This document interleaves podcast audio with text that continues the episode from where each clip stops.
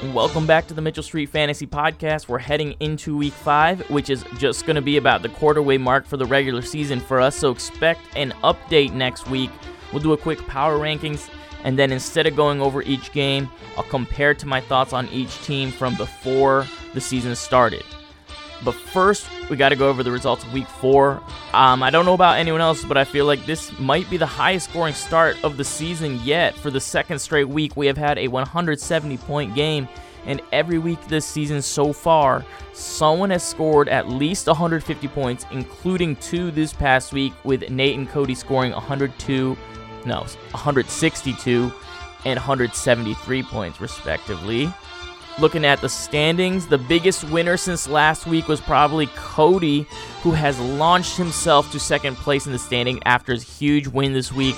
Not only taking first place in the division, but he now holds a big point total over the other 3 and 1 teams in the league. But the biggest loser was probably Joe, who lost this week and has dropped to 8th place in the standings despite being ranked 4th in total points. He also has the disadvantage of being in Nate's division. That means he's two full games behind first place in the standings there, too. Now, Eric bounced right back after last week's embarrassing effort, scoring over 120 points, while Joe only put up 104 after his 170 plus point performance last week against Chris. Mike Williams, Davante Adams, those big names just didn't come through for Joe this week. Eric, he had pretty good scores across the board for most part, though most of his wide receivers haven't been doing amazing. You know, DeAndre Hopkins is doing okay, but scored 26 points in week one. Ever since then, he hasn't topped more than 15, including two bad weeks the last two weeks. Um, also, going to have to keep note of David Montgomery going down with a knee injury. Luckily, it looks like it's not season ending, but he might be out for a few weeks so Eric is going to have to try to find a replacement there.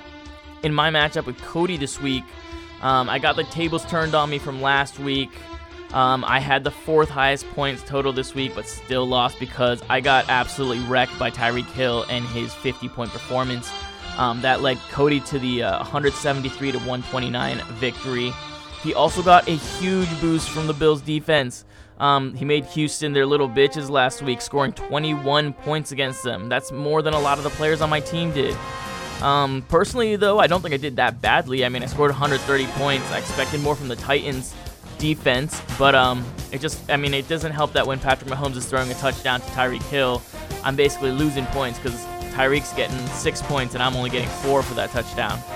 But anyways, despite a terrible game from Kirk Cousins, Nate once again comes out with the win, remaining undefeated, and that's keeping Derek down in the depths of the winless teams.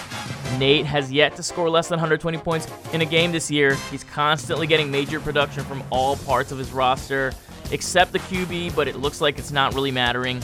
Um, he got 30 point performances this week from Terry McLaurin and Deebo Samuel, and he got another double digit point game from his kicker.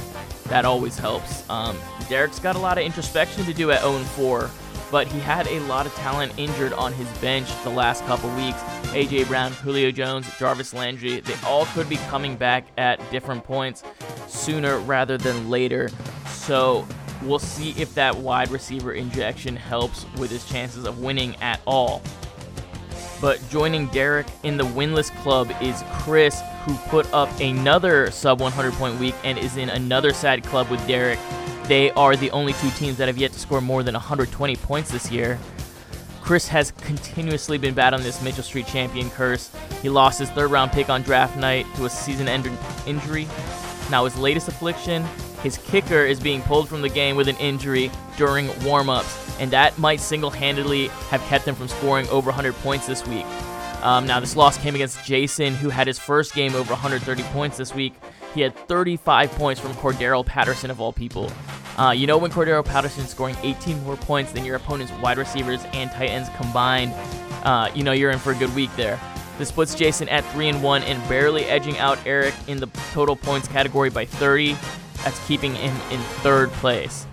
The other rematch we had this week was between Dan and Brandon. Brandon was trying to get revenge from the loss last week, and somehow he pulled it off. Um, even though Dan didn't have a great week, um, you know Baker Mayfield had a really bad week. Tight end, his tight end died as soon as he stood up, stepped on the field. Um, Ekeler had a good week with 30 points, just wasn't enough to get him the win. Brandon, though, suddenly got some great production again from Saquon, getting nearly 30 points, but his other two running backs combined for less than 10. And we'll get to James's loss next, but overall, this division is looking like the 2010 NFC West. I'm going to guess the division winner might come out of this with a losing record. So, both of them being at 1 and 3, because they're in that such a bad division right now, that means they are not out of the playoff hunt yet. And like we were just talking about, Ginge lost his matchup this week to Stitches, making that two straight losses for him after two really strong starts in the first two weeks. Colin's still chasing that high from week one where he scored over 150 points, and ever since then, his score each week has dropped lower and lower, hitting its lowest point this week with just 97 points. Chris Carson disappeared from the Seahawks game plan. Now he's suddenly injured with a neck injury, so that's going to be a problem. Um, last week, he picked the wrong player when he was going between Cooks or AJ Green for that flex spot.